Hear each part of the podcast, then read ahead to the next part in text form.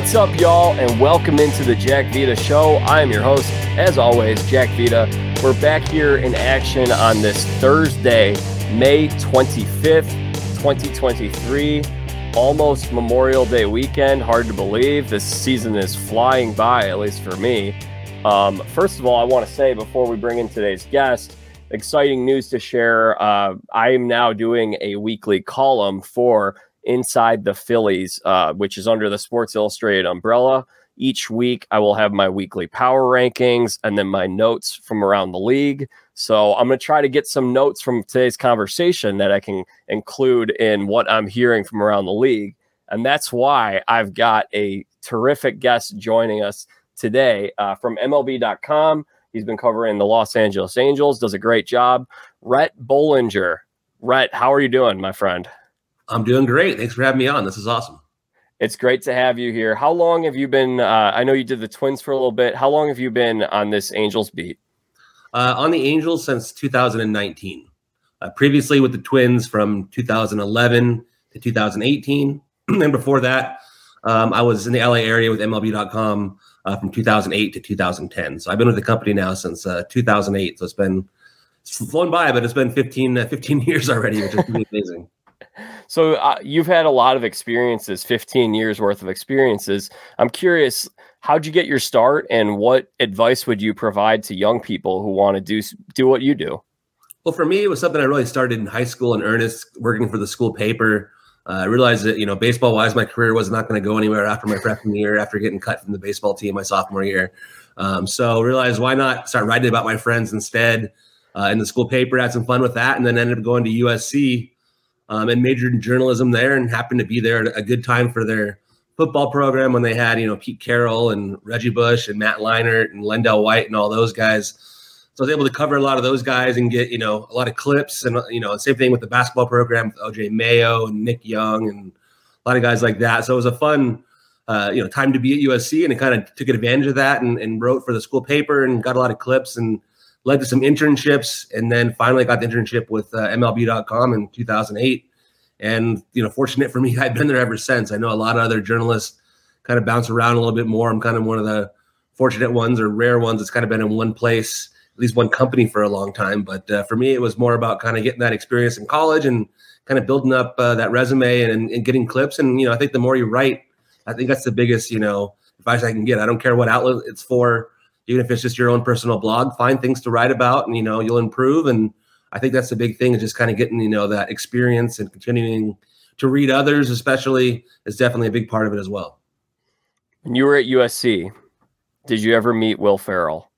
I did a couple times actually. One of the times, one of my favorite stories was I was covering uh, USC Cal at Cal up in uh, Berkeley, and I was going to go to my seat in the press box um, and it was raining that day. And that that press box at the time, I don't know if it still does, but some of the seats in that press box were actually like in the rain because they're kind of out in the open.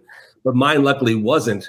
And so I went to my seat and I was like, oh wow, I got a great seat. And I go to my seat and Will Ferrell sitting in my seat. at the time, you know, he's my hero. You know, I loved all his movies, you know, old school and all that. Um, so I, I was like, you know, you're in my seat and he's like, oh hey and he shook my hand and i you know introduced myself as you know the, the, football reporter and so he was super nice and was awesome. But yeah, I can always tell someone one time uh, I had to kick Will Ferrell out of my uh, my seat.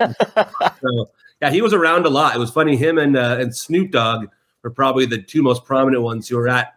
Seemed like every football practice because back then football practice was was fully wide open. I mean, you could be just about you know anyone and get in there. So I think it ultimately led to their downfall a little bit because I think some uh, some agents and some sneaky people that probably shouldn't have been there were there. But uh, otherwise, it was a pretty fun place to be uh, especially back then for sure.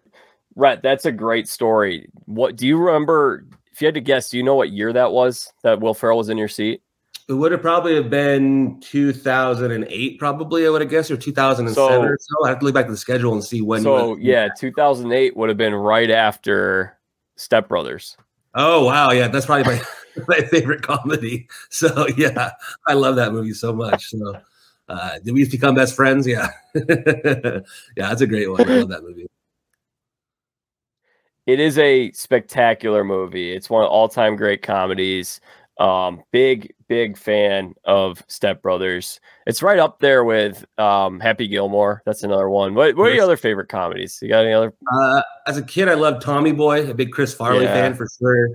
Um, yeah, definitely old school was a good one for me. I, I, definitely love Step Brothers a lot as well. Dumb and Dumber was a funny one growing up for sure. Um, but yeah, definitely a Chris Farley guy for sure. That was my he was my favorite on SNL and stuff, especially uh, growing up before he uh, unfortunately passed. So the Angels, Angels are 28 and 23, five games above 500. Um, and then, of course, there's obviously a lot of conversations with looming about Shohei's future with the organization. Uh, before we talk Ohtani and what his future holds, I'm curious your assessment of this team. Is this right around where you thought they'd be? Are they a little better, a little worse than you expected? kind of right around where I thought they'd be. Um, if anything, they've been maybe a little better in some ways. Um, at the same time, they really hadn't fully clicked until recently. I know we'd seen some flashes of you know the the offense being pretty good early in the year, and then the rotation had been kind of shaky though in some ways. You know, not quite as um, consistent as it was in the second half last year. You know, last year the rotation really came together well um, in the second half. You know, Jose Suarez got on track, and Reid Detmers did as well. And Patrick Sandoval had a consistent year last year, all you know, all year. And then Shohei Ohtani, is Shohei. So they actually kind of had the semblance of a pretty good rotation coming into this year. And it didn't really work out that way. I mean, Suarez is now injured. You know, Detmers has struggled a little bit. You know, Tyler Anderson, who they brought in on a three-year deal, um, has kind of underperformed. So it's been a little bit of an inconsistent rotation, but now I think it's starting to kind of come together a little bit. Um, Detmer struck out 12 his last start. You know, Anderson threw six, uh, gave up, I think, one over six innings against uh, the Red Sox on Wednesday. Um, so it's starting to kind of click a little bit more, and the offense is starting to go. So I think that, you know, this team still has room for improvement. Um, but I do think right now they're starting to play some good baseball. They've won series now against the Twins and the Red Sox. Um, and I think if they can get that rotation to kind of get a little bit back on track, I think they have a good enough bullpen and a good enough offense to at least compete and and, and make at least a postseason push. I think they're going to finish with a winning record this year, which hasn't happened since was it 2016? Yeah, that was last year. Yep, and 2015 was the last time they were in the postseason. Yeah. Yeah, so I think this team. What I've noticed, what I've liked is, I gotta say, I'll, I'll say this actually. I like this team more than the team from last year, um, seasons prior. Um, a couple things that are a little different. Number one, they have a nice mix of some young guys coming in. Zach Neto comes up and he's provided a lot defensively, and he's been pretty good at the plate too. Um, Mickey Moniak right now is the story. Like he's, I've, I've got you on at the perfect time. Like he is probably my favorite story of this week. He's batting 419 with a 1300 OPS, almost a 1400 OPS in 10 games. And this is a kid we were out at spring training. Had it not been for that Brett Phillips major league contract, if they had brought, I don't know, maybe you disagree, if they brought Brett Phillips in on a minor league deal, maybe Moniak cracks that opening day roster. Yeah, I, I don't disagree with that. There's definitely a chance of that happening if uh, if Phillips didn't have that guaranteed major league deal, Moniak had a great spring. You know, he, was made a lot of swing changes in the off season.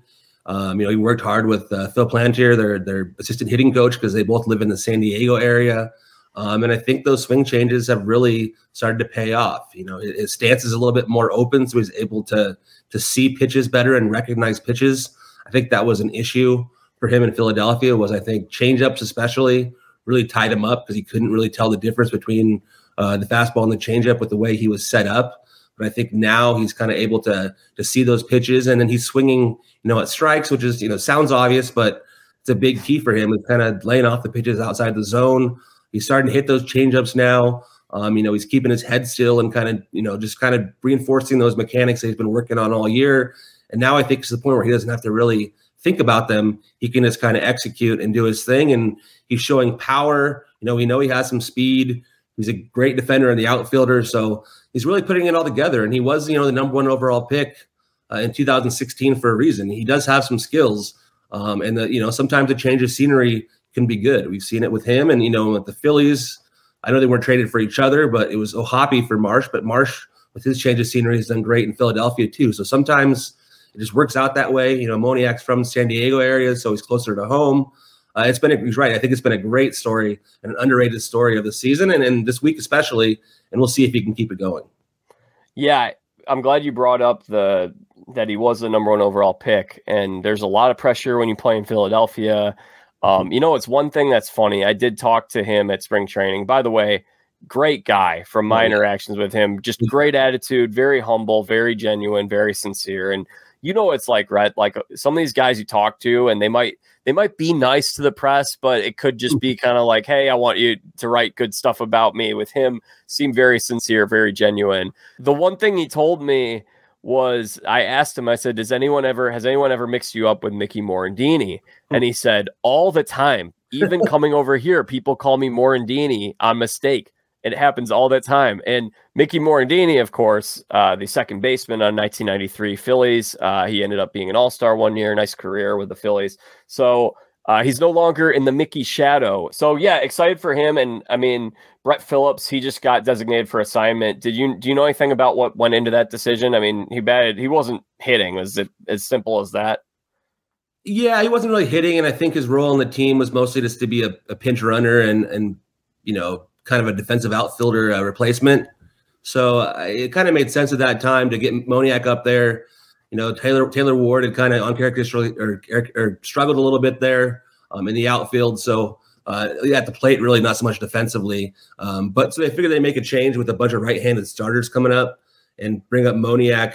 Um, it, it, made a lot of sense at the time, and I don't think they really knew it was going to work out this well um, because he was hitting really well at AAA too, you know, and so is Jo Adell. I think Adell was considered as well. Um, but with all the right-handed starters coming up, they, they went with Moniak. So obviously worked out great. And really, right now, he's played his way into kind of almost a, a, starting role here, where he's platooning with with Taylor Ward and getting pretty much all the starts um, against you know the the right-handed starters, and then Ward's getting the starts now against the lefties. So Ward will be there on on Friday with Jesus Luzardo pitching for the Marlins, but um, you got to expect Moniak to be back in there uh, on Saturday. So I mean, right now he's really played himself into a, a big role into this team. And you mentioned Jo Adell. Is there a path for him to get up to the big leagues uh, and get another opportunity soon? If Taylor Ward continues to struggle, could he eventually take that spot? There's a chance. You can't rule it out. I mean, Ward does have options. So, I mean, uh, it would be a surprise considering what Ward did last year and what he did early this year to, to get optioned. But right now, if they feel like they need to get Taylor Ward's swing going and get him more consistent at bats, there's a chance they could send him down and maybe bring up Adell and same thing, kind of platoon Adell and Ward and, and give Adell some chances in right field when Renfroe needs a day. Um, so yeah, I mean, and also, you know, the other opportunity be if you know if someone were to get hurt, if someone in the outfield were to get hurt for Trout or Renfroe or, or Ward or Moniak, maybe you know Jo get that chance. Um, but right now, it's just going to be a thing where he's going to continue to stay down at, at AAA and get his work down there. He's obviously hit really well with a lot of power, continuing to work on his defense, which is definitely improved. So it's a good sign. You know, it's good to have depth uh, down there because that was the biggest problem last year. You know, we talked about that roster. You said it was a better roster than last year, and you're right. I mean, there's just a lot more depth. I mean, just you know, to bring in guys like Renfroe now and Urshela and Drury um, to, to add to this mix and then you bring up young guys like Zach Neto, like you said, has really solidified that defense and is starting to show more power. All of a sudden now you've got more depth. And then last year that was their biggest issue was when they had injuries and other guys not perform, they didn't have anybody to step up. Um, and this year it's been a completely different story where they actually have a, a kind of a more legit major league roster. Yeah, and if Anthony Rendon can come back and if he can stay healthy, I mean that's a right this season 300 batting average, 415 on base very good defensive third baseman. Rendon is, yeah, you know, I said, the on base percentage speaks for itself. You know, his strikeout to walk ratio, especially, he was starting to show a little bit more power there. I know early in the year it didn't really show as much power, but I think some of that was because of another injury. I think he was hit pretty hard there on the shoulder, the left shoulder by a pitch uh, that kind of sapped some of his power. He was still able to hit singles and, and, and get on base. Uh, but I think now that he's he's more healthy in terms of the upper half, now it's just about getting his groin um, healthy, which should happen here in the next. He should be back. I'm guessing by next week at some point. And he's kind of got to cut down on those errors. He's had too many errors at third base, but otherwise, you know, he makes spectacular plays. There's a good defender there. It's just he's got to cut down on those errors, and I, I, expect him to do that. And if he can do that, then it definitely helps that infield uh, defense a lot. Do you think the AL Central should have to forfeit its playoff spot this year? it's pretty rough. I mean, that's a good question. As somebody used to cover that division, um, yeah, it's it's tough. I mean, right now too, we're kind of seeing what happens with the new schedule too. Right now, they don't just get to beat up on each other and beat up on the you know the Royals and the Tigers like they used to in the past. I know the Tigers are a little bit better this year, but yeah, it's a rough division right now. I mean, the Twins they can really pitch though. I'll give them that. Their, their rotation is solid, and I think it's enough for them to be the best team in that division. But you know, the Guardians have really fallen off here. The White Sox are playing better, but they were in such a tough hole there.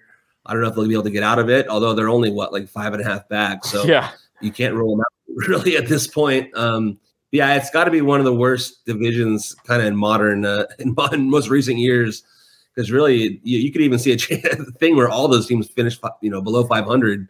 Although I do think the Twins have the pitching to, to potentially uh, be a decent team, and maybe they'll add a, a bat or two at the deadline.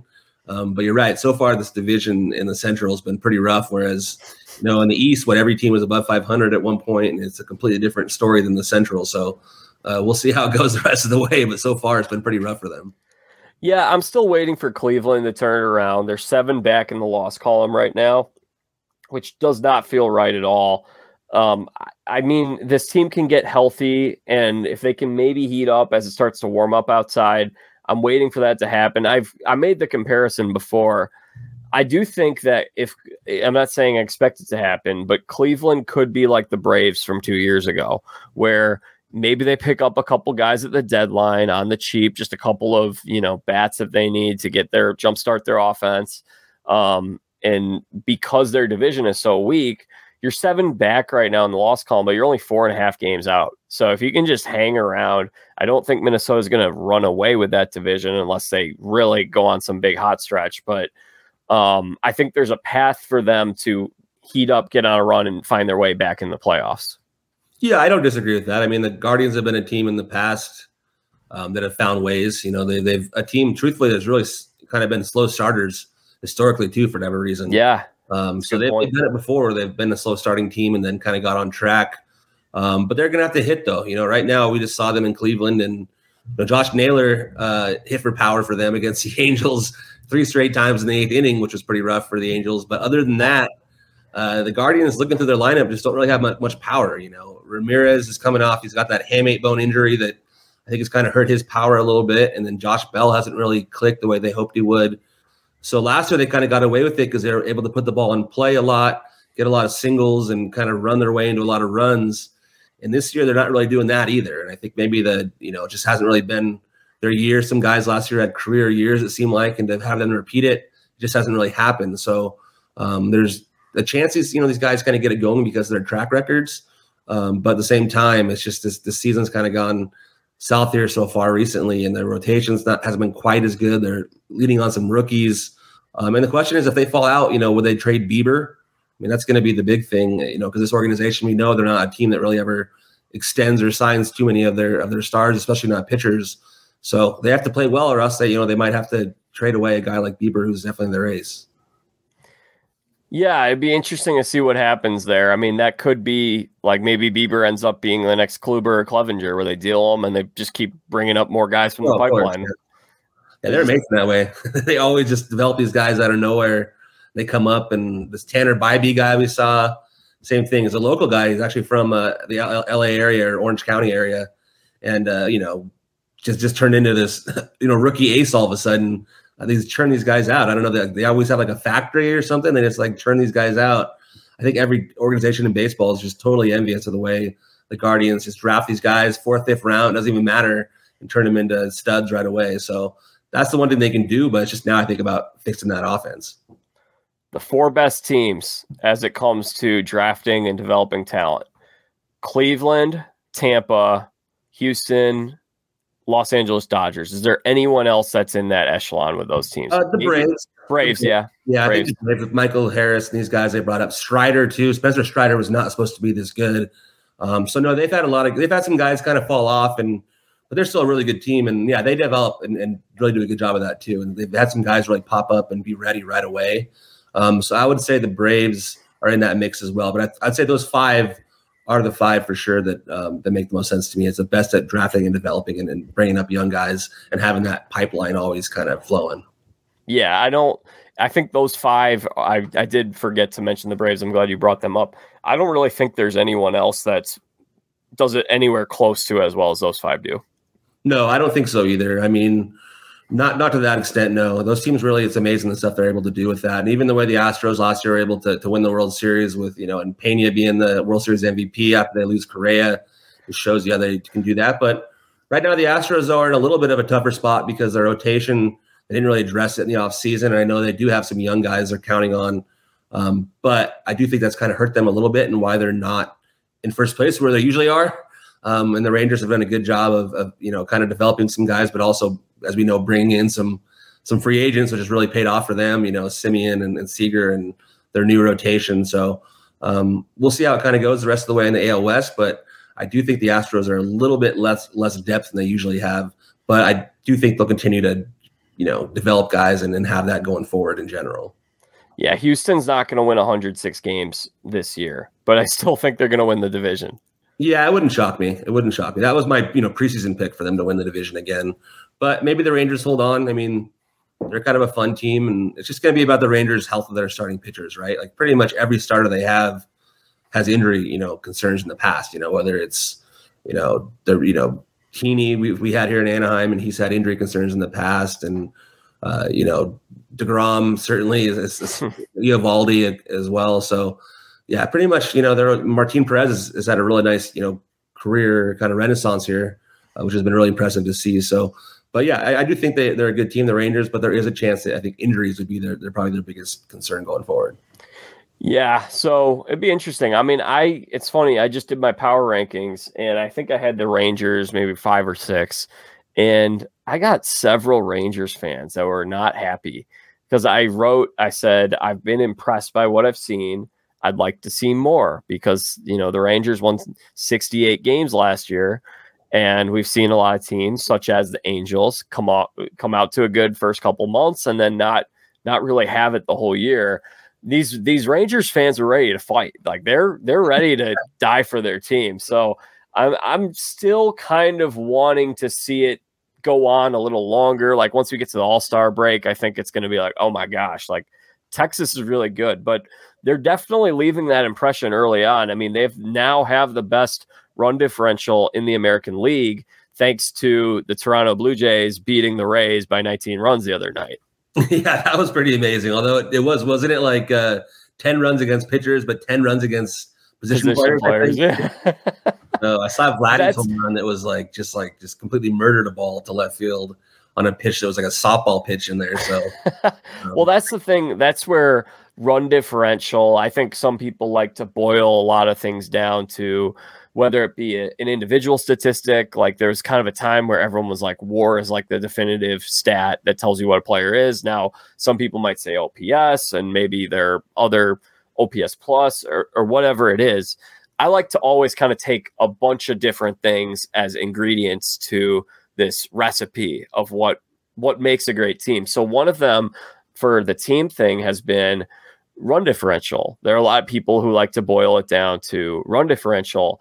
And I think that that night, the other night, was a good example of why run differential, how it can be uh, inaccurate. So, like Toronto has a plus 20 run differential right now. If you take out that game, they have a plus one on the season. Yeah, that's definitely skewed. You're right. That is one of the issues with run differential. I think it can be a handy tool. You can kind of see, you know, especially if a team doesn't have you take out some of the blowouts like that, you can get a better kind of feel for it. But I, I do think it can be a handy tool to see if a oh, team. Oh, certainly, kinda, yeah.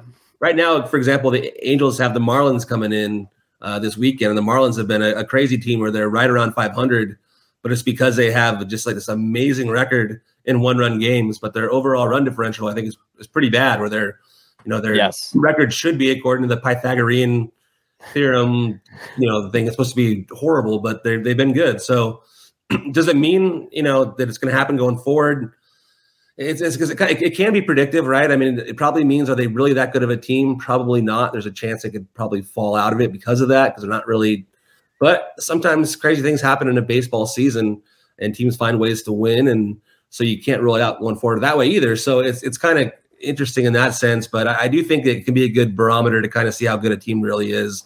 It can be predictive because even sometimes season to season, if you see a team that won like 90 games, but their run differential wasn't that good, you can see maybe a regression coming the next year because maybe they weren't really that good and they maybe just had a little bit of you know good fortune or some luck because that can happen even over the course of 162 games 100% agree with you i'm looking at a, i think a good example it's almost like if it's a, a negative run differential might say more than a positive run differential because the positive run differential so for instance the cubs are plus 28 I don't think the Cubs are above average team. I, I hmm. really don't. Like they piled up a lot of runs against Oakland, oh. and there are some other there there are some other games, and then they do lose a lot of one run, run one run games.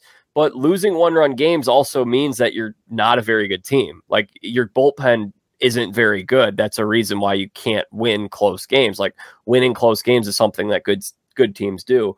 Um, but no, I do agree. Like I mean, if we're looking at it right now, run differential right now. Texas has the best one. Tampa, then it's let's see, Dodgers, Braves. Uh, we've got Orioles, Astros, um, Twins are right around there. So, I mean, that's a pretty good indicator of who a lot of these good teams are. So, I totally agree with you. So, I, and then when I see a team that is playing that has a good record, but like, like Miami right now, 25 25. That's a 500 club, minus 49 run differential. Yeah. they're probably cool. not going to be a 500 team all season. Probably not. No. Yeah, that's a good. Yeah, right now I think it kind of fits, but yeah, I don't. I don't think the Rangers are the best team in baseball either, though. Right? You know, even though they have the best run differential, I don't think they're the best team right now. So clearly, the Rays are with their record and what they've been able to do. But even the Rays early on, they had a pretty weak schedule, and it was you know impressive they beat up on everyone the way they did, but they did have a weak schedule early, um, which I think did help kind of inflate that record. But they are incredible. They're a great team right now, and you know they've always been able to pitch, and hitting was kind of always okay, but now they're hitting too, and they're just this juggernaut. So I mean, good for Tampa Bay. I mean, it's amazing what they're able to do, uh, kind of with their resources. It's really amazing. I do have Tampa as the best team in baseball. I will say though, Orestes Destrade, who did the Rays pregame, postgame for about 11, 12 years. Uh, he was on here a couple weeks ago, and he brought he brought up a really good point. Something I hadn't thought of is, you know, Tampa right now twenty three and five at home, and he drew a correlation to, you know what, part of why not not all of why, but a part of their success playing at home is because of the hurricane. They played all of their spring training games and had all of their workouts in their own building. So he thinks that that um, makes a difference because you're playing and practicing for two months or, or six weeks in the place that you're going to be playing. Um, I mean, do you think there's something to that? Yeah, I mean, you know, Rest has played in the big leagues for a long time and is certainly a, a, an authority on this game. So he would, it seems like he would know, especially if he was with the Rays organization in terms of, uh, you know, a broadcaster. So it's hard to disagree. I, you know, I didn't even realize, I didn't even think about that as a possibility for why um, but you're right. If you're going to be more used to the surroundings and kind of get used to seeing the ball, you know, even just hitting, you know, to kind of get used to that more and more, uh, I think that's only going to help you. You know, even as a pitcher, if you're throwing off that mound more and more, it's only going to help you. You know, that's one of the big thing too. I think people don't realize even the mounds around the league are a little bit different too. You know, some mounds are firmer, some are softer. Obviously, the weather can play a role. Uh, the weather does not play a role in the mound in Tampa Bay. It's always going to be the same. Um, and you know, so to kind of get used to that mound always, I think is a good thing for these guys. You're right. I, I think that just that practice in there, it, it does help. Um, and you know, it's an interesting theory I never really thought of, but I, I do think that you know it definitely could make some sense. Yeah, I think there could be something to that. Now, I think they still would be. I, I don't think that's the reason why. And O would say the same thing. He he thinks they'd still be the best team in baseball, but twenty three and five. I don't know if they're twenty three and five. If they're, you know, not playing all their spring training games at the Trop. The other thing you mentioned in terms of how you can, you know, parks are different. One thing with the Trop that I've heard is it's a, it can be a, an easy place for infielders and outfielders to lose fly balls looking up at that roof. So they definitely got some a little more practice with those fly balls for sure. Yeah, definitely. I've seen that happen before a couple times where a ball goes up there and a guy can't find it. It comes down and drops for in for what they call a double.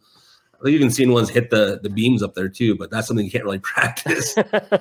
so, uh, you know, I think Shohei, the one he hit the, a couple years ago off the catwalk, was still one of the most amazing uh, home runs I've ever seen. So, um, but yeah, you're right. Just that practice with the you know the, the rules in there within the ball. Obviously, you can lose it because the, the roof is white.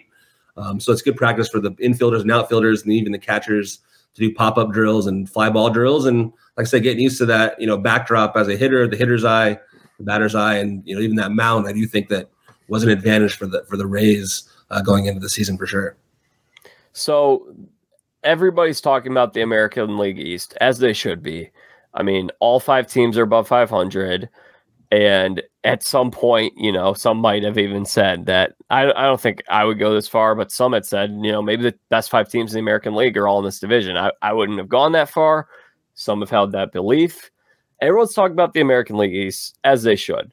But the American League West is a very competitive division. They, you know, the the main difference is that the team at the bottom is actually really, really bad in the AL West. That doesn't exist in the AL East. There's nobody that's, you know, historically. I mean, ter- Oakland's on pace. 10 and 41, right? Are they right now 10 and 10 41. and 41. And as of Sunday, they were on pace to win, I think, 35 games this year.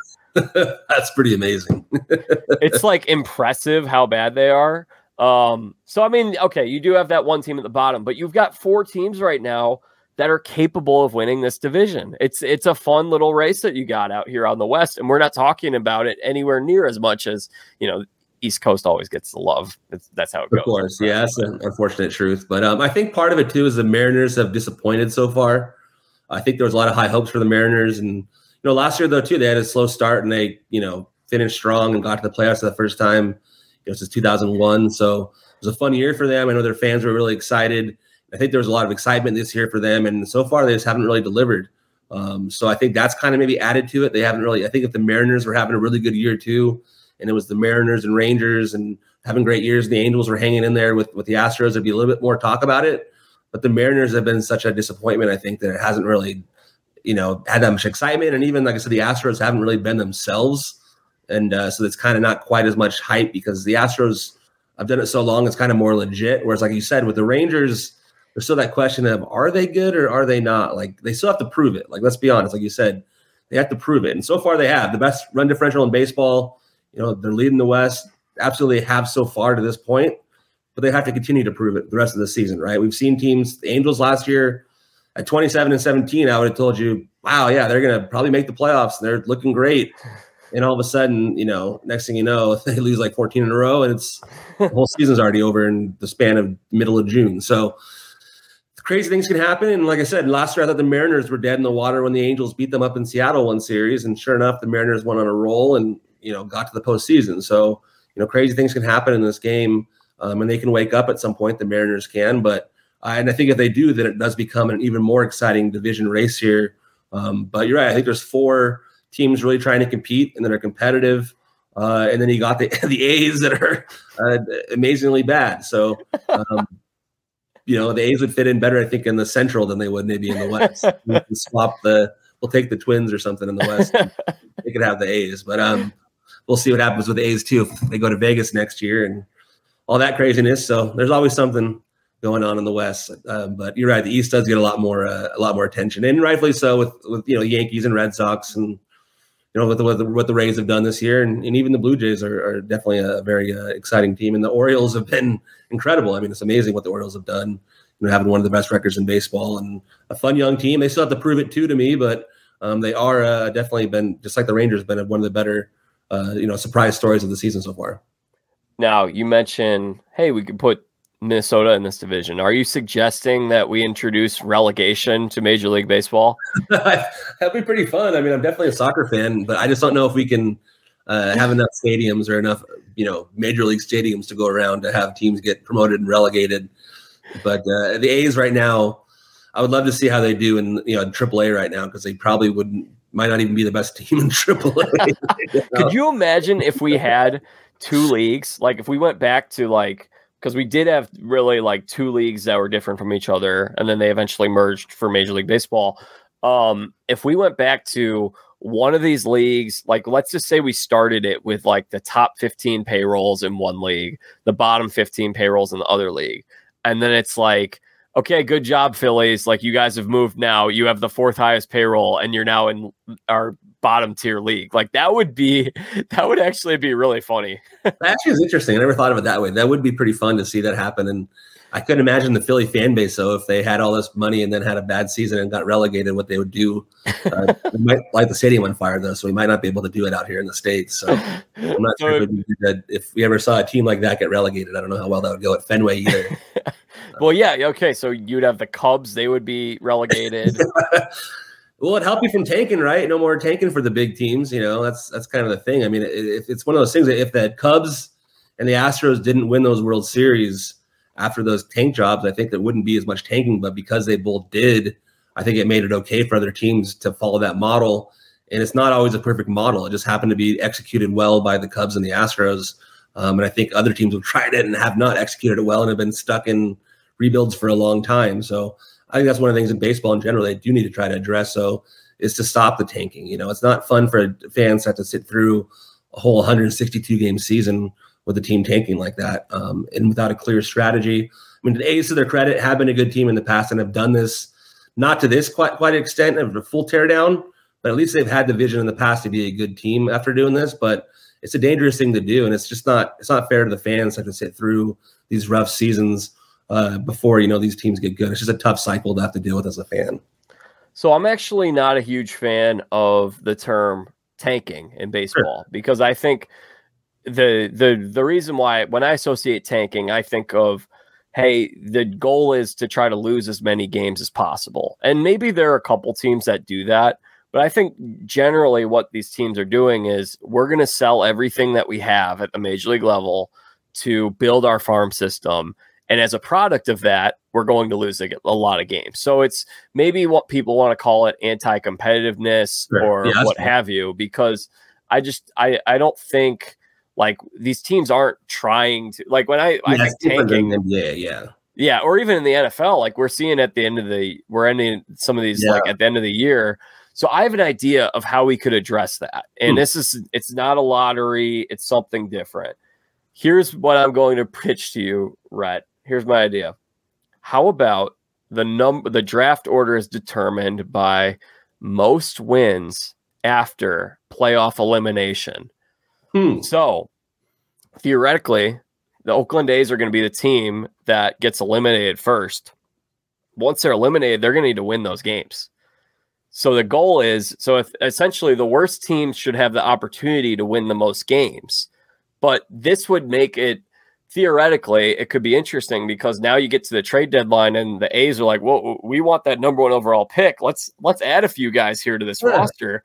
Maybe we start winning some games and then it could be fun for the fans cuz you're rooting for your team to win at the end of the season."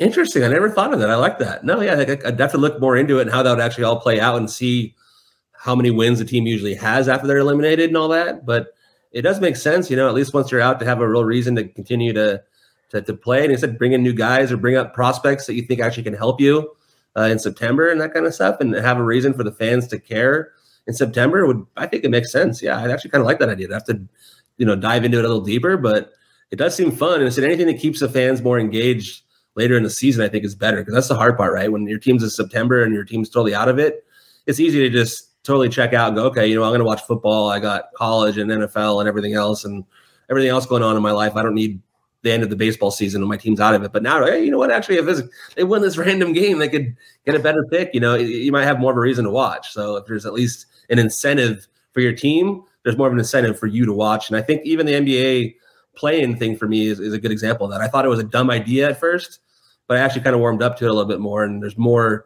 reason to, you know, kind of get into it at the end of the season. We've seen teams get into the play in and actually do well in the postseason. So I think anything kind of can continue to have fans' interest uh, later in the season is a good thing.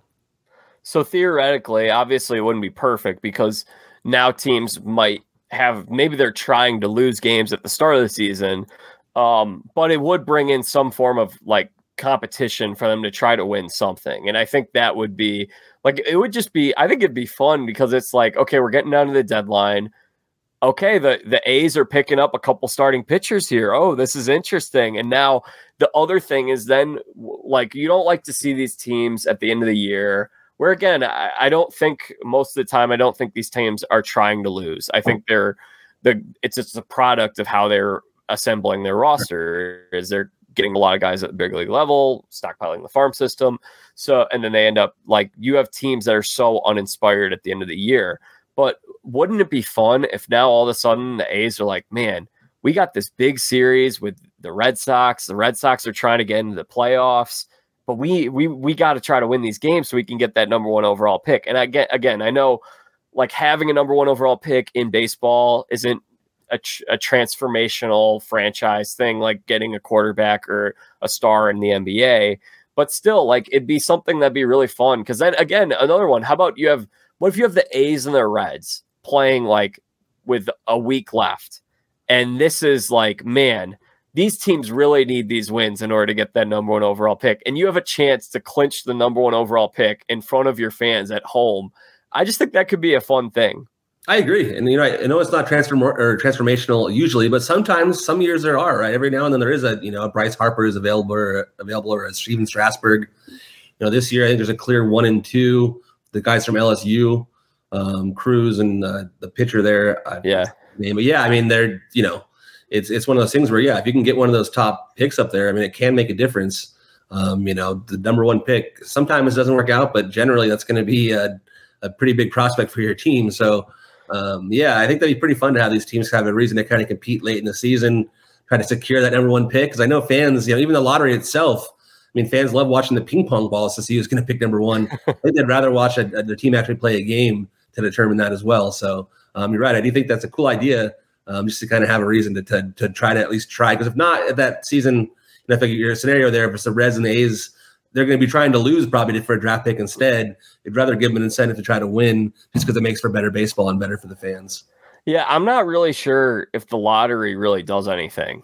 Like because I honestly, I honestly wonder if it's like, man, like we really got to lose, otherwise we could fall to like pick six or pick mm-hmm. seven if we don't hit our odds well in the lottery. So I, I, honestly don't even I don't really think the lottery is going to do anything of what they're hoping it would do, other than maybe provide a little bit of excitement for people to watch it during the winter meetings. But it didn't seem like based on based on this past. I mean, it's only year one, but it seemed like it wasn't really something that got a whole lot of buzz from the fans or excitement. No, not really, not much. I mean, I think the Twins moved up a decent amount last year, but yeah, it wasn't really a thing where it was a big mover shaker type thing or got the fans too excited. But it was the first year of it, and the fans do enjoy the lottery. I know in the NBA and NHL, but this, you know, same thing in the NBA and NHL this year both have generational number one overall picks coming too. You know, in the NHL, yeah, Dart, and then obviously uh, with the NBA. So that was actual reasons to celebrate for those franchises. But I think in baseball, you're right, it's harder you're not going to celebrate unless there is like a Bryce Harper type guy available in the draft, which you know is only every ten years or so. You know. Yeah, and the lottery hasn't really stopped a whole lot of tanking in the NBA. I don't. I don't no, think. No, not at all. Yeah. All right. So one other reason I mentioned earlier, I think I forgot to mention one reason why I think this Angels team is different from a team in years past is I like the change at manager. I think Phil Nevin's done a really good job so far um, and I didn't really, from my outside thing, I wasn't up there close and personal like you were at, but I just didn't really think that the Joe Maddon thing was ever going to work. I remember hearing Bob Nightingale report that Albert Pujols told the ownership, or he told the front office when he left, that they're never going to win with Maddon as the manager of that team. I kind of felt like Maddon may have been past his prime. He also was managing a group of a lot of veteran players and he also was doing he was making some decisions that were a little questionable. I think Phil Nevin has done a really good job, though. I think it's I don't want to say that Phil Nevin is a better uh, manager than Joe Maddon is, but he's a better manager for this team, is my opinion. No, I agree with that statement for sure. As a especially that last part, I think he's a better manager for this team for sure. Is he a better manager overall? I mean, Joe obviously had a great career, you know, especially with Tampa Bay and then winning that World Series with the Cubs. Um, but you know, it was a you know a tough situation where you know the Angels had Brad Ausmus as their manager in 2019, had that tough season with Skaggs passing away. They had a terrible second half. Um, and then Joe is available, and, and Joe's a big name, and Joe's a former Angel, you know, coach for a long time. with to organization, and then Arte Moreno in the front office wanted to have you know Joe as their guy, so they they brought in Joe. It made some sense at the time, kind of rejuvenate the team, and even the fan base get a little excited because Joe is you know a name for a manager for sure. Um, I think he got dealt a tough hand, obviously with you know, having to deal with the COVID year in 2020, and then uh, you know, I, but I think the big thing for him was as it went along, he's kind of more of an old school manager and didn't quite click with the front office. And I think even his as he went along, he was you know one of those things where he wasn't fully in tune with everything in the organization too sometimes. Even with us we'd ask him what's going on with so and so's injury or how's so and so doing at you know AAA and you could tell Joe wasn't didn't really know as much right? He was more interested in the 26 guys he had in his you know locker room that were ready to play and everybody else kind of old school mentality he didn't really know or really bother with.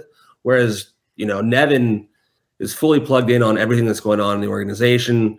Um, he's aware of what's going on He's, you know, someone that has a good relationship with the front office and also with the players, especially. I think Joe, being a little bit older, was tougher for him to really relate to the players, whereas Nevin is, you know, in his 50s and he's kind of a father figure to some of them, especially the young guys like Neto, uh, maybe even Reid Detmers and the guys that are in early 20s, you know, Logan O'Hoppe.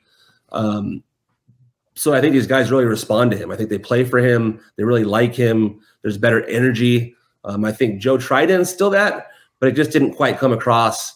Um, and then I think with with Nevin, he's just more kind of in the clubhouse, more talking to guys, just a better relationship, I think, overall with the players. And I think they've responded to that. And I do think that's the reason why they've been better this year. Because I do think Nevin really connects with those guys really well. Yeah, I kind of feel, and I have not met Joe Maddon, but I have met I have met Phil. Joe Maddon strikes me as someone that um, might be someone that not everyone would connect to. Like I, I just don't like to me, like I talked to Phil and I just felt like, yeah, I, I like what you're saying. Like I feel like I, if I played for this guy, I'd really like want to play for him. And I felt connected with him just after talking with him for a few minutes. Um, former player, just kind of feel like felt like just everything you're saying. Whereas I feel like Maddon you know, maybe it's he's a little older and you know, just kind of the way he talks a little bit. Like he just seems like someone that not every single player might connect connect to the way that Phil Nevin does.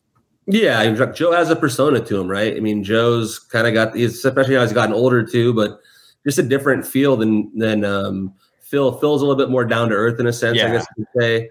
Yeah. And so a little bit more relatable, especially for the players, because I do think he's like Joe probably to a lot of the players is kind of like they're like a grandpa's age to them. Yeah. He's a kind of a hip, cool grandpa, but kind of like a like a nutty professor kind of guy. Yeah. So, eh, and then when you're, you know, these players that are in their early twenties, mid twenties, and they got a manager who's like in their early fifties, and it's just kind of a big emotional guy too. I mean, Phil wears his emotions on his sleeves, whether it's his anger in the dugout or his emotions talking about his sons in the big, you know, his son in the big leagues and what Bruce Bochy meant to him as a manager he just wears his emotions on his sleeve too because he's an emotional guy. Um, so he always sticks up for his players in terms of they'll get thrown out of a game if there's something going on with the the player at the plate or they like the call. So he's a fiery guy, and I think, but it's still authentic. You know, he wears it all on his sleeve. So I think the players know that like Phil is 100% real and authentic, and he actually is really, you know, there for us and really trying to go to bat for us, and will deflect blame to the media for us. So I, I think he's just he just, and also because he communicates better I think they kind of just have a better overall understanding of, of, what their roles are and what you know Phil's overall motivation role. I think just it just works better for this for this group specifically. And clearly, Joe's you know motivation tactics and his roles have worked in the past. You know, winning the World Series and what what he did in Tampa Bay was amazing, but I think it just didn't work here in Anaheim. And I think the move to Nevin was a smart one. And I think he really has done a good job. I think this year, especially as he's kind of learned more because last year was his first, you know, foray foray into doing it in, in the big league level. I think he's gotten better with with more experience and more time. So we're coming up on almost a year now since a memorable day in what will be what will be a memorable day in Angels history was that gigantic fight between the Angels and the Mariners. And that had been kind of brewing for a little bit. Do you feel like that was a day that Phil Nevin may have like taken over that clubhouse, won over the clubhouse, and brought that team together? I think it definitely played a role in that a little bit. And I think, you know, I think the team but at the same time, you know, it, it, it hurt the team in a lot of ways too. Though you know that was a thing where Nevin had to go away for ten days, and uh, you know I think the guys respected him doing what he did to kind of to you know kind of get back and show the Mariners, you know, they're not going to take anything lightly if they're going to be throwing at Mike Trout. But at the same time, it, it kind of hurt them overall because you know they had a kind of a short staff. Uh, you know, with their coaching staff in general is kind of um, hurt by it, and then you know even just the suspensions in general for their pitching staff and some of the things they ended up going on a pretty bad little you know skid after that fight whereas the mariners were the ones that ended up playing really well afterwards if anything it kind of galvanized the mariners more oh, than yeah. the angels in a weird way um, but it was another thing that shows that you know that he definitely has their back but also shows sometimes that his like fiery emotions can get the best of him a little bit too like looking back i bet he regrets you know, instructing Wantz to do what he did, and, and as obvious as they did it, they did it way too obvious. It was, it was. That's why he got suspended. It was hundred percent obvious, and it was, yeah, it was really a silly thing to do it the way they did. But it does show, right? He does have their guys' back, and I think that was just another example. But truthfully, looking back at that example, it, it did actually come back to kind of haunt them a little bit. So, um, but it was another example of him, him being kind of a pro player type manager. You were there for that day, right? I actually was not. It was a it was a home game, but it was a random home game where I only get a few of them off a year at home. And sure enough, I was home, and I wasn't watching the game either at that time. Right, because uh, if you're if you're off, you don't want to. You need to be away from your job. Yeah, every every now and if I'm off, I'll watch. You know, but not always. On if I have like plans. But that day, I was not watching. I got all these texts saying, "What's going on in the game?" Like there's a fight. And I was like, what are you guys talking about? So I put on my MLB.tv on my phone and I was like, oh, wow, okay. and then like rewinded it and rewatched it and then watched all this stuff on Twitter. And I was there the next day and dealt with all the aftermath and everything else. But uh, the actual fight, I was not there for. But it would have been, you know, fun to see. And our spot in the press box would have been looking right down on where the action was. So uh, it would have been pretty crazy to have seen it. well, I was gonna, yeah. What I would have asked you was if if you were like, okay, something's gonna happen today. Like we're sensing there's so much tension. Everyone, yeah, and I wasn't there the day before. I don't think either. I think I had two days off, and everyone that was there knew that was going to happen because the way even when they talked to Trout after that game, and the way that everyone was just the way the clubhouse was, like everybody knew something was going to happen the next day. And then when it was that obvious with Wantz being brought in as the you know the opener and starts throwing guys in the first inning, it was like, well, okay, then this is what happened. So. Um, yeah, that was a crazy day. it reminded me of when John Lackey had just come back. I think he was injured, and the first thing he did was he threw it behind Ian Kinsler. Yeah, I think he hit him on the next pitch, and then he got tossed. Yeah, I was actually covering the Angels as a backup back then, and I remember it was I think it was in Texas though, but I remember that happening and that was his very first start of the season. And he did that's how much he hated the Rangers was he threw at Kinsler the very first batter. That's one of the funny stories about yeah Lackey. You, was, you have any good stories about Lack? He was, you know, he was just a hard hard guy to get to know. My I was so young when I was covering him. He was just so gruff, you know. Back then, he was still with the Angels, um, so it's hard to really get to know him. Uh, you know, he was with the Red Sox uh, when I was covering the Twins, and he had the Tommy John surgery. And that year that he had Tommy John, he was rehabbing in Fort Myers. But like literally, like anytime I went out in Fort Myers, uh, you know, go get a drink or something like that. Like anywhere I went, like John Lackey would happen to was out too because he was rehabbing, so he wasn't playing any games, and he was let's just say he was having his fun with uh, a lot of uh, maybe Florida Gulf, Gulf Coast uh, girls or something. But, oh, but no, maybe not. But yeah, no, he was he was out and about that year on his Tommy John uh, year. But no, he you know he's an Angel legend. Angels will always love him for Game Seven of 2002. You know, three World Series titles. It's amazing. He was back in camp this year as a guest instructor, which was really cool. And the players, uh, the players really, you know, look up to him a lot. And it really is one of the more underrated careers, especially to win three World Series the way that he did, and then with two teams, and really in three cursed franchises too. Uh, it, it's pretty amazing. So kudos to him for that, and especially for Game Seven of 2002. And yeah, really underrated career for sure. Did he? Oh my gosh, was he there? Like, how many days was he at spring training? Because I was there. One of the I was at I was at Angels camp. I think three days, and one of the days he was there, and I met him briefly. I was like, yeah, man, I'm lucky. Been there only for like maybe he was there probably for five days or so. Okay, I was like, I'm lucky I was here the like the one day, one of the days that Lack is here. I talked to him, and he just seemed like man, he's a he's a character with the big teeth and yeah, oh yeah, his voice is a little different too. But yeah, I was like, I was like, hey, hey, John. He's like, oh, nice to meet you, man. Like, yeah, no, he's he's a big dude too. That's the thing, big old Texan. So no, I mean, yeah, it was cool to see him around in spring training. He was at the 2002. Uh, they had a reunion last year too at, at the Angel Stadium. So it's good to see him around the organization again. That's one thing that Nevin has done a really good job of doing too. And and and, and truthfully, Maddon tried doing this too, but some of it was because of the pandemic. But bringing a lot of the old former players in because when I covered the Twins, that was like one of their best qualities was they always had you know Rod Carew around and you know Tony Oliva and, and Bert Blyleven and you know all their legends were around. And now it's that way with the Twins with Morneau's around a lot and you know and I think Joe Mauer starting to come around a little bit more with them and Torii Hunter obviously does it with the Angels as well. So we just see more guys in camp this year. It was kind of fun to see a lot of former Angels legends seemed like every day there was somebody new. So that was kind of cool for the players to see and and to learn from. You know, these guys had been there and done it. I know it was a different generation, but still the same game in a lot of ways. And so it's cool to learn from these guys. And I said, and Lackey is definitely a, a, big part of that, and especially with Angels, uh, you know, history.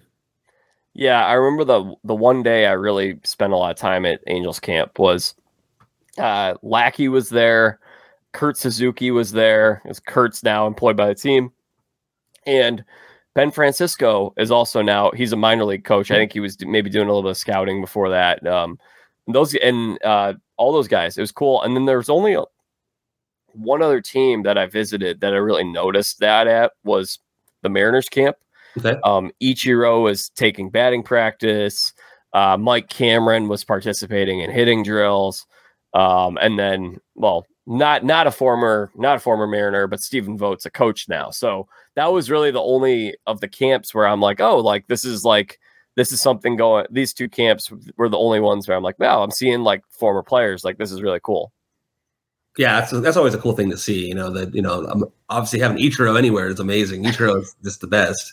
Um, so yeah, I mean it's it's a cool thing for the players to get to know these guys and to learn from them. I mean, even with Carew would come into camp and teach them bunting and all that stuff, and like who better to learn from than Rod Carew on a, on a definitely a lost art for sure. But you know, even pitching, you know, you can always learn from from former players and show you their grips or how they threw th- certain things.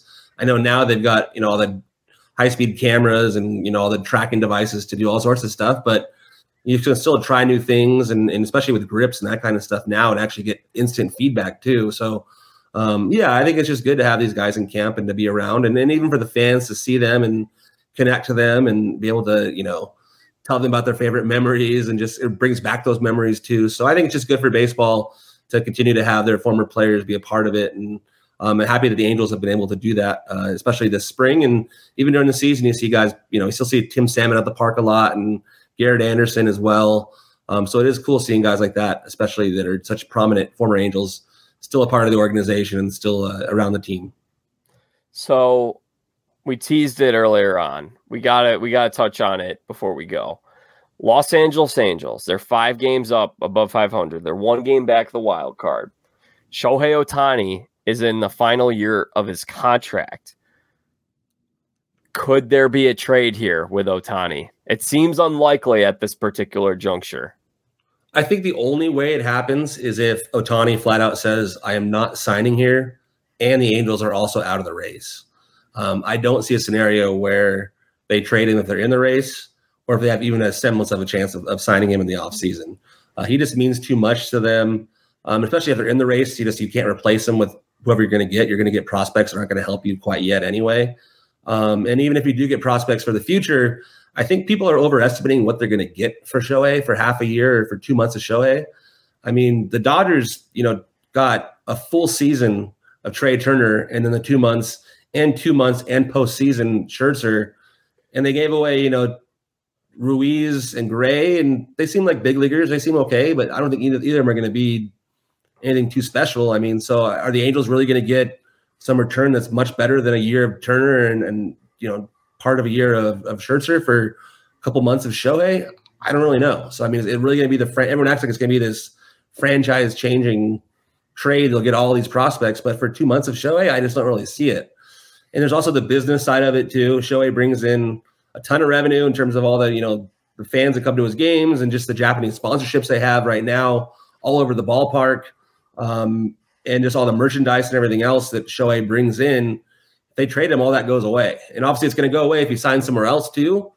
Uh, but I don't think they're willing to do that now in season. Said unless it was an absolute case where he said, "Hey, I'm absolutely not coming back," and the team just went on another big losing streak before the deadline and was totally out of it. But if they're even remotely in it, um, I think they're gonna, you know, keep Shohei and see what they can do and see what they can do and try to resign him. You know, I, I, it's hard to really know what's going to happen. I think anyone who tells you they know what he's going to do is, is definitely lying to you.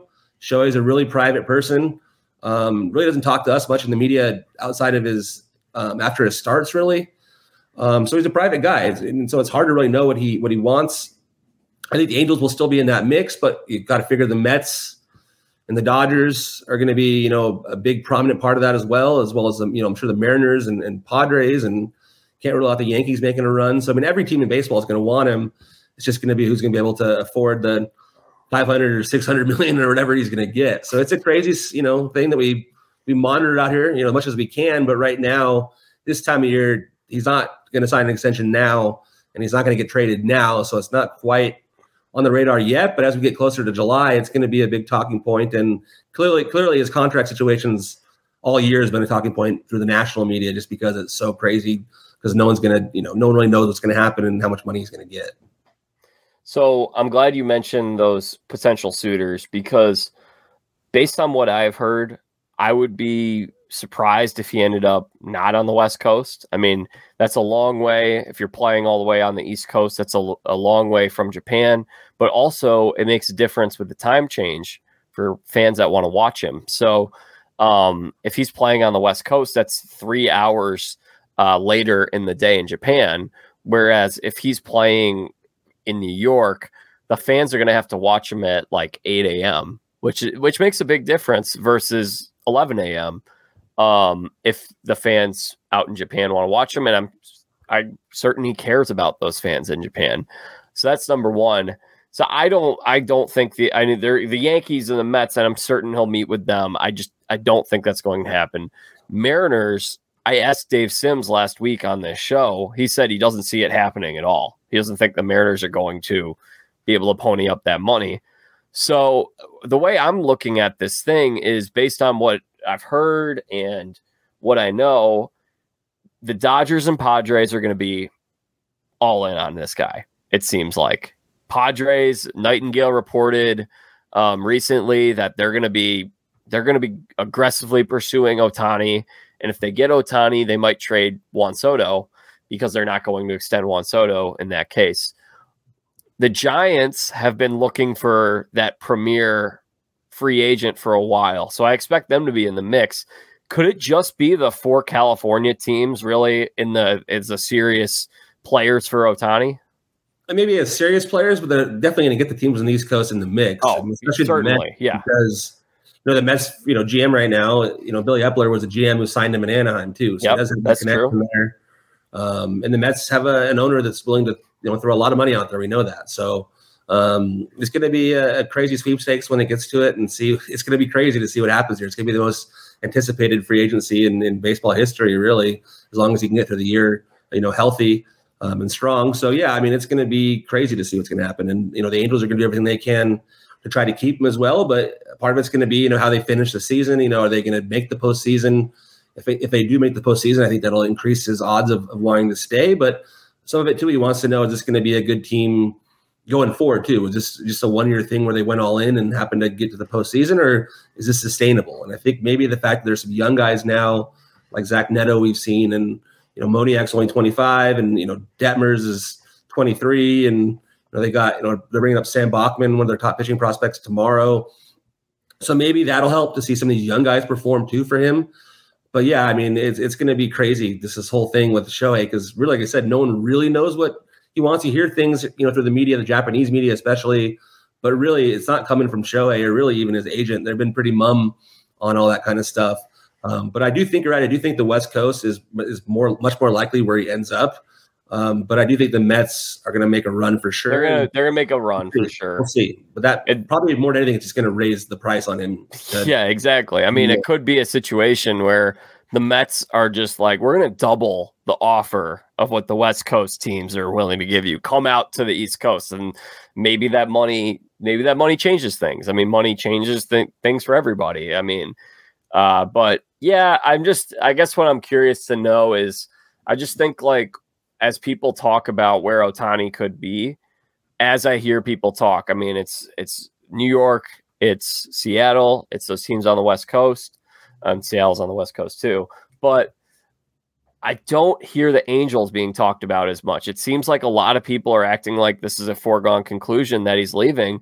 And it doesn't sound like that's the case based on what you and I are talking about. No, because those writers are all based on the East Coast, right? It's all the guys in. New York who want Shohei out of Anaheim.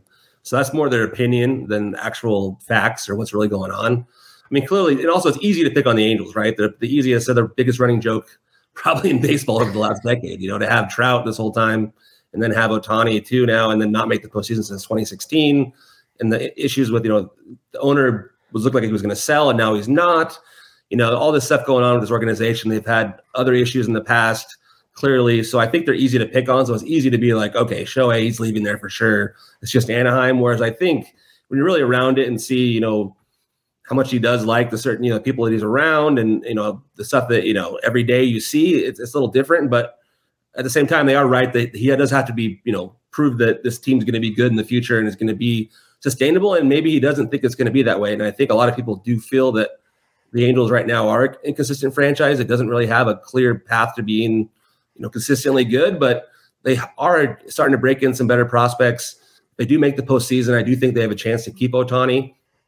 it's just a matter of you know how they fare at the end of the year. Um, you know, and if they make the postseason, I think they'll have a better shot. But in general, anyone who says they really know where Ohtani is going to go, they don't really know yet. I mean, it really is just one of those things where he's such a private guy. No one really knows yet. People can speculate, and there are certain places that make more sense than others.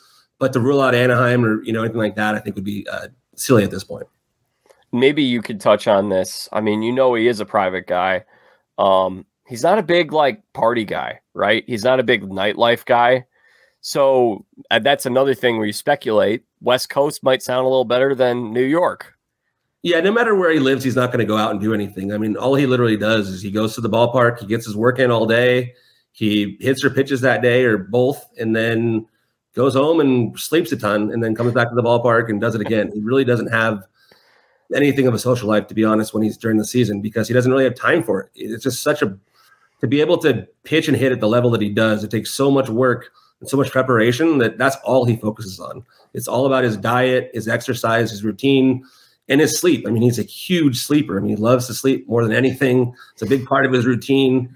He loves baseball more than anything, but sleep's like a big part of his routine. so yeah, I mean, he truthfully outside the ballpark isn't a very interesting guy because all he is is just this baseball like amazing robot that just like you know, it's just uh, amazing. I mean, he's just an absolute freak of nature. But a part of it is because he put so much work into it, and because he's so singularly focused on being the best baseball player in the world.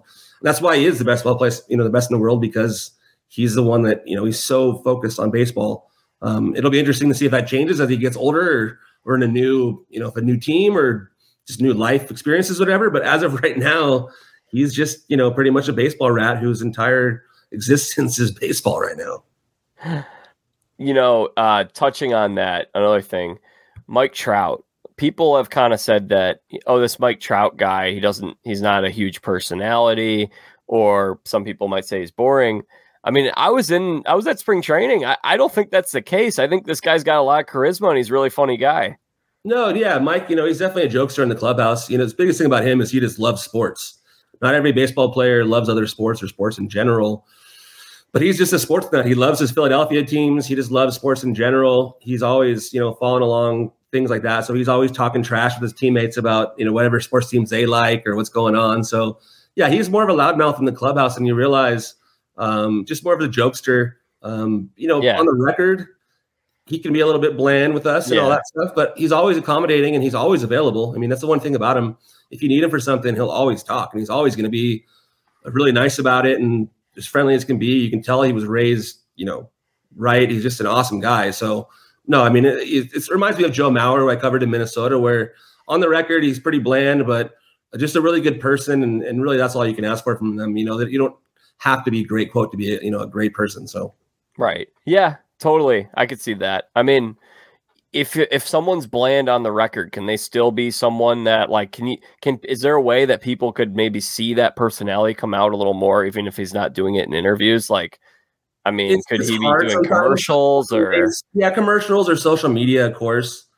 Um, that's the way to do it. But I mean, it's you know, it's up to the player if they want to do that.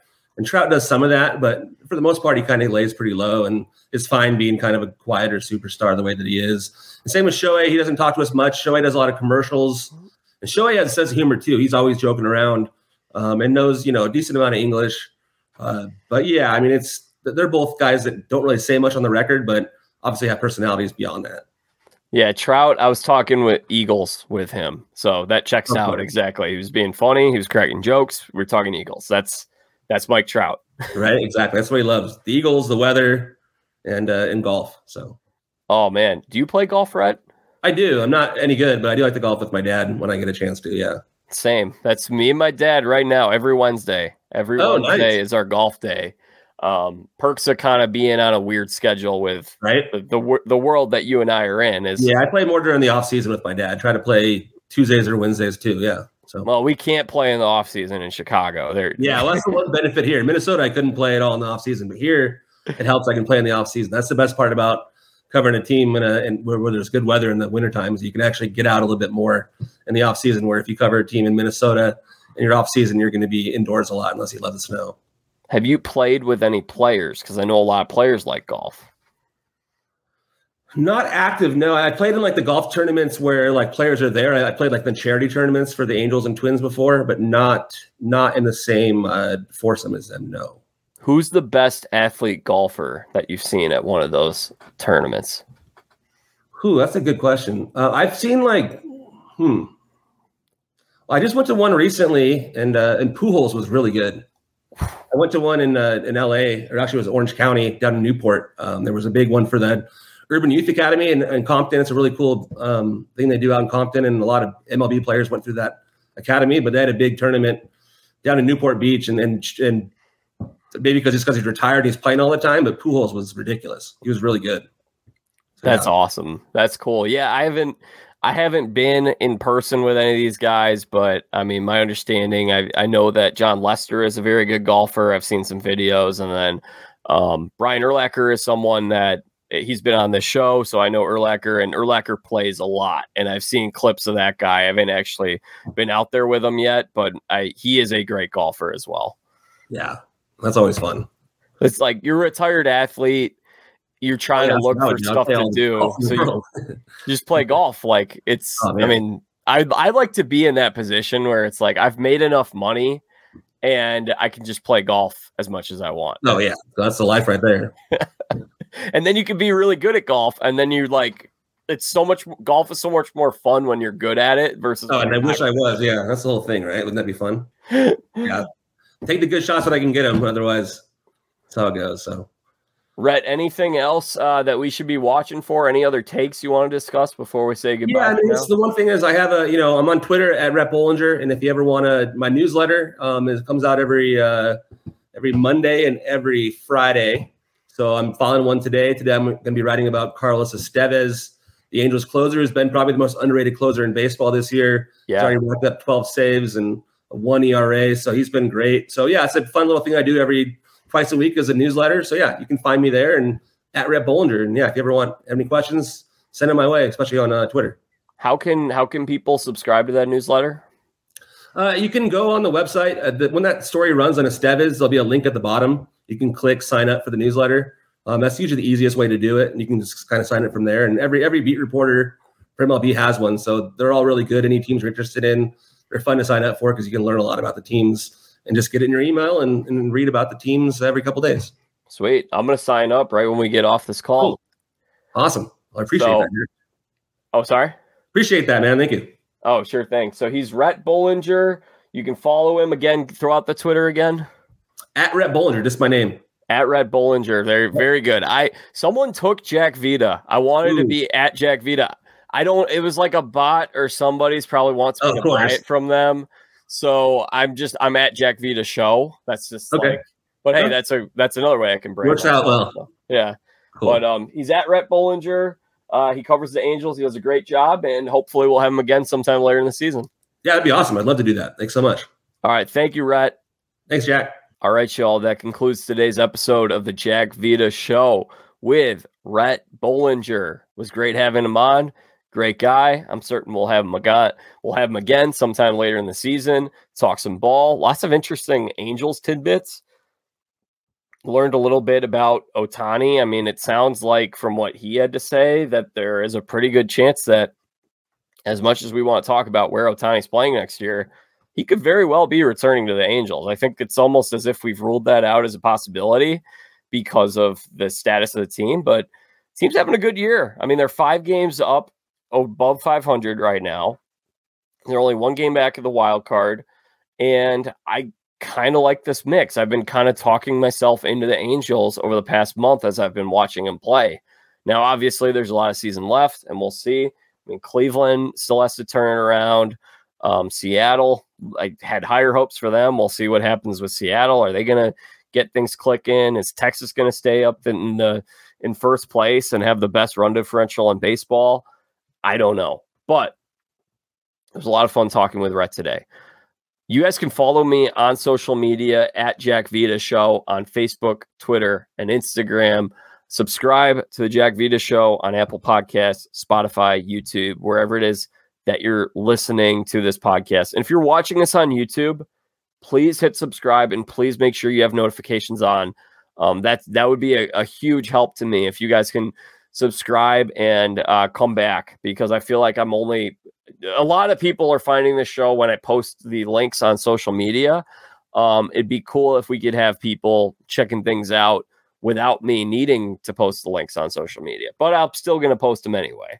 Again, social media at Jack Vita Show.